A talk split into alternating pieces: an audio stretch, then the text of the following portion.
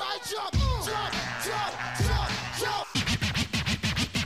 I said a hip, hop, the hip, the hip, the hip, hip, hip, hop, you don't stop. Rap, rap, I will definitely call you back later then. Come on, wrap it up. Big circle Okay, you know what? Wrap up the circle thing. Come on. Commissioner Parker, wrap it up, please. Okay. Okay, everybody, that's a wrap. That is a wrap. That means we're going to talk about the events and news of the week and get, you know, I never know what's going to happen on the wrap. That's part of why I love it. Uh, I always try to get good, smart people in here who uh, know a few things and, uh, you know, they're friends or at least they can endure me. And I'll, I'll put these uh, ladies in this category. We've got uh, Anna Higgins. Uh, she's a longtime friend, a lawyer, and a lobbyist. Don't hold either of those against her, right, Anna? Right. Strike one, strike two. She's good. And uh, Kristen Rhodes, also a longtime friend who has um, done many things, but she is currently a realtor with uh, Levin Rinke Realty. Hello. And will actually be filling in for me. Yes, Uh, excited. the Day 26th, the day after Christmas, Christmas. on the Yeah. So very, very cool. Yay, we're back again. All right, let, let's start with this. Um, I, I don't know whether it's the big news of the week or not, but I did want to get thoughts if you have them. Uh, President Biden signs the Respect for Marriage Act. Um, it, you know, simultaneously codifies uh, gay marriage as the law of the land, which the Supreme Court had already done, but also says interracial marriage is the law of the land, which the Supreme Court did, you know, 50 plus years ago and hasn't been controversial since. I talked about that in our transgressors. Um, but, you know, in terms of the significance of this law, my question has been do they even have constitutional grounds to make that for all 50 states? My tend to answer is no, but that's something that would have to be litigated. And who would litigate? Who would have standing to oppose? It's complicated stuff. But Anna, you're a lawyer. Any thoughts on this?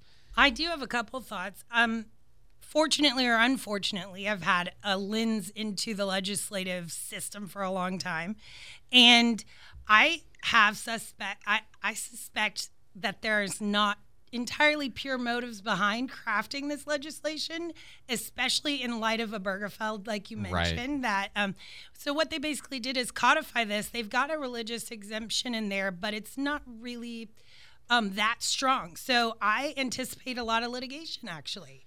Um, and uh, you know, my other thought on that is there's a lot going on in this country that it needs to be worked on. Why are we, you know, focusing on that right now since it's already the law of the land? Well, and I mean, clearly it was intended as a before the election. Let's say we're working on something, you know, the Democrats were clearly pushing for that, even though it didn't get ratified until after. That was something that they made a campaign issue out of because of the, uh, you know, the Dobbs decision. I mean, obviously. Uh, other stuff that's going on, I don't Kirsten, if you want to, well, no, okay. Fair, which I understand because I thought, you know, and I, to me, I was really bothered by the fact that they put both together because to me they're such different issues. But it's it's fine. It's been the argument all these times. And when somebody has political power, they do what they're going to do. UWF has a new head coach. All right, go Argos! Pete Shinnick was a great, I mean, genuinely fantastic, and a good man, and a Christian leader, and a mentor. And you know, his priorities were make good men, make good graduates, make good football Yeah. players in that order. And I loved that. But Caleb Nobles seems to be the same kind of mold, although he doesn't have as much track record at 29 years young. Uh, thoughts about him as the new head coach?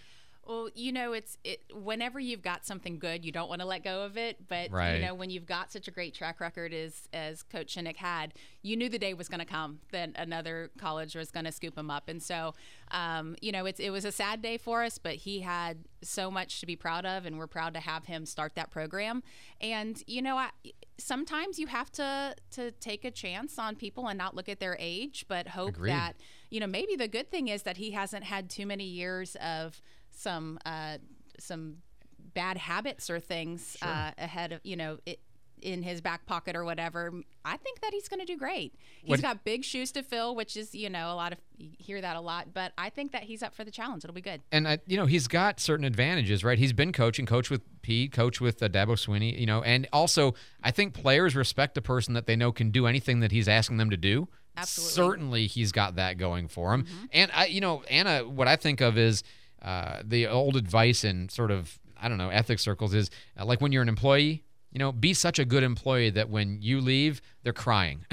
Right. you know, because they're losing you. And that's, you know, Shinnick has clearly been that kind of an employee that we're all just, no. I mean, but we kind of, we feared this would happen. We had started to not fear it anymore because we started to think maybe forever and, well, you know, no. But um, I just think it's a great credit to him and to the program that we started so well. Absolutely. You know, um, this new coach is exciting. He's coming from a great program. Yeah. I don't think that that should be um, underestimated at all. I mean, we've we've done so well at UWF. We're really proud of what's been done, and I think he's going to continue that uh, legacy that's been left for him. It's going to take, you know, we're obviously going to have to find out. You got to play the games to Yeah. find out. But I, you know, I also am super optimistic. All right, this is one I'm, I'm particularly interested in your take on this because it, we've got this proposal to make the school board become partisan. So that all of your school board members would be partisan races. They'd be Republicans or Democrats instead of, eh, you know, whatever they are. Even though we all typically know, if you know what these, you can typically figure it out. And, you know, Kevin Adams was on uh, Jeff Bergosh's Coffee with the Commissioner this week saying that he supports this. He thinks it's important. School board issues are often partisan, and they certainly hit on the values distinctions between Democrats and Republicans. What do you think about the idea of having the R or the D or the I or the G for Green Party or whatever behind their names? Kristen, you think we should? We shouldn't? What do you think? Um, you know, I haven't really thought too much about that um, before. I've always thought it was kind of interesting that the school board race is one of those that is nonpartisan because I think it's it's impossible to take your viewpoints whether it be con, you know conservative progressive you know liberal out of how you you govern out of the decisions that you make. And so with the school board race being nonpartisan you're asking people to make decisions um, not knowing what their what their viewpoints really are on that when we can see clearly that in especially in public school system it is getting more and more divisive. There are more and more things that are coming up that do challenge people's values and have concerns about things like that. And so i think that you know that it could be a good thing to to help open up the eyes of the voters a little bit more to understand what the uh, candidates backgrounds and viewpoints might be. It, it seems to me like a, a, a fool's errand, you know, to try to pretend like this can be nonpartisan. It's kind of like the the myth of somebody in the media who's neutral trying to pretend like they equally. No, everybody's got biases. Everybody shades things a certain way, and certainly for school board members. I mean, if if there is there is no place in our public society where values and religion and ethics and uh, character run into conflicts than in schools, right? I mean, that is the flashpoint for so many of these issues. Uh, Anna, I want to get your thoughts on this, but we got to take a quick break first. Let's get traffic now from uh, Candy Cullerton. Uh, candy. Okay. Uh, Traffic. I'm just kidding. Traffic on the Five is brought to you by Avalon. With everything going on, you need Avalon. Not showing any slowdowns right now. Looks like I-10 and I-110 clear. 98 is clear from Navarre into Gulf Breeze. If you have traffic tips, text 437-1620. News Radio 92.3. Informative, local, dependable. All right, so Anna, what do you think? I mean, do we need the information? Does it benefit us? Uh, is this, you know, pollute races somehow or other or taint the image of the school board? What do you think? Right. And I think Kristen made some great points. And as a parent, I look back at what has been going on in, in multiple states and like you said the flashpoints of all of these major issues that school boards have to consider and decide and it would be helpful as a parent and as a voter to be able to know what their background is politically because they are going to make decisions that are quasi governmental or political. Um, but I do see the other side of that in in that, for example, we live in a very conservative voting area, so having it maybe a D after your name would be um, difficult would would make the process a little more difficult for for the election. But you know, I do think parents um, and voters have the right to know um, where a candidate is coming from um, when they're going to be deciding some of these politically explosive issues. Yeah, I, you know, I thought it was kind of interesting this last go around for the District 2 Escambia County Commissioner race. You had a guy named uh, Ray Guillory who was running uh, for the school board, and he had run before as a county commissioner. He's a Democrat. Everybody knows he's a Democrat. He's very, very liberal. And yet, for school board, all of a sudden, I'm supposed to pretend that doesn't happen. Right. I'm supposed to like, no, we can't say that. You know, and, like even as as I'm covering the race, I think, well, do I mention that? Is it appropriate to mention that? You, you know, that it, it, it seems weird to me anytime you try to hide information from people, uh, even when it's a good goal. Because I see, I do see the other side I'm with you that maybe. Um, you know, the concern would be that now, because they've gotten elected as partisans, that somehow their purpose in being on the school board is to influence things in that partisan direction, as opposed to their purpose really being to serve the educational needs of the kids and to allow for the important values that everybody might bring to the table to protect and safeguard that rather than to just do Republican things or just do Democrat things. We'll take another quick break. We'll be back in a minute. I'm Andrew McKay. It's The Wrap with Anna Higgins and Kristen Rhodes here on News Radio 92.3. Looking for unique and one of a kind gift ideas for this holiday season? Look no further. Prim and Proper, an extraordinary boutique nestled in Gulf Breeze proper, has unique gift ideas for everyone on your list. Local vendor art, custom engraving, personalized and coastal ornaments, and even gifts for your pets. Prim and Proper has gifts for everyone, including yourself. Prim and Proper is located in your neighborhood Walmart shopping center in Gulf Breeze proper and online at primandproper.com. Uh, this is Cole with Commander Air, wishing you a very Merry Christmas and a much happier New Year. This is Ryan Cole with World Ford in Pensacola, wishing you a very Merry Christmas and a much happier New Year. This is Cody with Jim's Firearms, wishing you a safe holiday season and reminding you don't text and drive. This is Darren Costello with Costello's, wishing you a very Merry Christmas and a Happy New Year. And happy holidays from our locally owned family of stations 99.1 FM, 1330 AM, ESPN Pensacola, News Radio 92.3 AM 1620, and Cat Country 98.7. Listen to News Radio on air at 92.3 FM, 95.3 FM, AM 1620, and online at newsradio923.com. Download our mobile app or listen through Alexa. Your costume is pretty. Oh, it's not a costume. I'm an elf. Well, technically I'm a human, but I was raised by elves. Oh, I'm a human, raised by humans.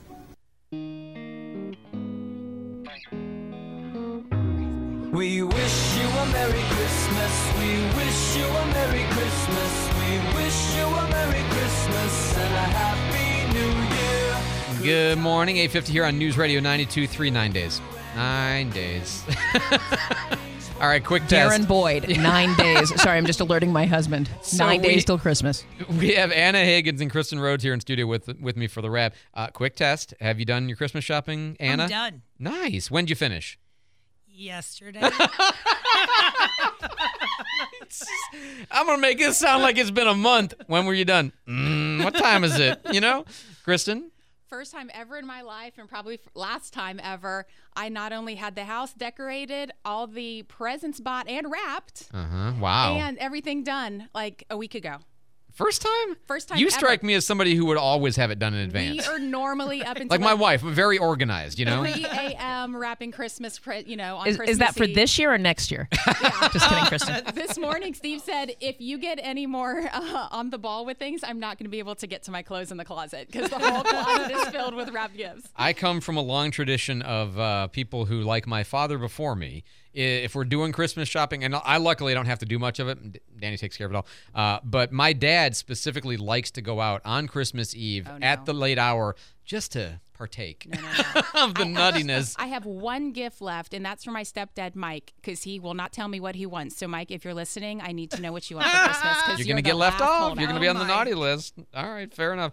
Hey, uh, one of the interesting things the governor came out with yesterday is that uh, if you use the Sun Pass more than 35 times in a month this coming year, there's a 500 million. That's half a billion dollars of fund money that uh, you're going to get half off that month's bill. So, like if you go through Garcon Point 20 times, you go through Bob Sykes, you know, f- 15 times, your bill would be a buck 15 a trip for Garcon Point and 50 cents for Bob Sykes on the following month. And I just got a note in from Robert Bender. He said that if people have the annual pass for Bob Sykes, they're not going to get any kind of a discount on that. That this would be only for people who are paying per trip and only if you have a Sun Pass, not by cash. But Anna, I'm I'm eager to see. I, I don't know how much difference this will make for people, but I've always thought we really have yet to see how much people will use, um, particularly Garcon Point, when the price is very low. Because 230 is low, but it's not under two bucks. And I always thought two bucks was the break point psychologically. I think we'll really find out what kind of use people would like to make out of that bridge. What do you think? That's a great point. I think, you know, that people have been avoiding Garcon. And I think that this is a great impetus for them to go ahead and start using it. But also in these times, I have to make the point anything helps. Every little bit Mm. helps in these times. So I'm I'm actually really grateful that they're doing this. And I know it's going to benefit people in South Florida more because they use more tolls, and the tolls are higher. Obviously, ours here are not that high, but still, uh, they save something like forty bucks a month. Average is kind of what the people who take advantage of this will. Kristen, I think it's great. In like you said, it's gonna it's a lot different from our area than South Florida because we really don't have that many tolls. Uh, with the the number of times needed to use it, it's not going to change, in my opinion, the usage of Garcon Point because that's going to be that's designed more for people who have to commute. Right. That's not going to be the oh I need to get up to Milton more quickly, so I'm going to hop up there because you're still not going to go 35 times in a month to get that discount most likely. But the people who it will save them money to go that way, you know, gas or things like that for commuting back and forth for work. Which is what it's designed for, really, is going to be a big help. Every little bit helps. the one sure. place I was thinking about it is maybe a person who lives like in Pace Mhm. uh, or East Milton and maybe works on the beach. You know, how do they Mm-hmm. get there now? Well, you know, probably they take 10 to 110. Yeah. You know, probably just to avoid the toll. Well, now the toll is significantly less. Maybe they, for the first time ever, you know, take Garcon and maybe do it, you know, Mm-hmm. 20 or, well, you know, 20 round, or 20 round trips, so 40 trips in a month or something like that. Although right now with the construction on 98 in Gulf Breeze, it is a pain getting Oh, from yeah. Garcon to Pensacola Beach. Oh, and great news! They're going to start some repaving construction on Highway 90. So, um, yes, favorite thing ever. It's fantastic. Uh, this is something that we also saw um, come out in the last couple of days. Basically, uh, yesterday you saw Governor DeSantis signal his support for what some people are calling constitutional carry. I don't particularly favor that term because it I think it's misleading in, in implying that what we currently have is unconstitutional for requiring a permit. Uh, but the idea to be able to carry concealed without any kind of permit, any kind of license, anything like that. I'll get you guys' thoughts on that in just a second. Let's get Candy in here with traffic on the fives. Once again, this is brought to you by Avalon HR. With everything going on, you need Avalon. Also, Bobby Likas Auto Service. Looks like Berry Hill Road, Dogwood Drive, Hamilton Bridge Road, Glover Lane are all clear. Not showing any uh, problems on Highway 90. Looks good to go. Traffic on the fives brought to you by Bobby Likas Auto Service. On Davis Highway. If you have traffic tips, text 437 1620 News Radio 923. Informative, local, dependable. Can I can I tell you just this is this is a funny little story about Robert Bender. So I had texted him to ask him about the toll. I told you I mentioned that, and he texted me. But he gave me a very detailed explanation of everything, and then he says, "You know, I just got a new phone last week. I lost a lot of my old contacts. Who is this?" Meaning he doesn't uniquely and specially answer Andrew McKay's texts, right? If you're a citizen and he'll, anybody who asks, That's He- true. and he is very much that way. Did you tell him who you were? I didn't. No. Oh, so I'm ask like, him what he's wearing. And I, t- I told him, I was basically going to say, I'm so wounded, but yeah, it's Andrew McKay. So, and he probably knows now because he often listens anyway. Um, so, uh, without a permit, concealed carry, uh, Alabama already has this. Okay, and it's a little weird that we're playing catch up on the thing. But uh, Anna, what do you think? Is that going to happen? Is the legislature willing to go to that?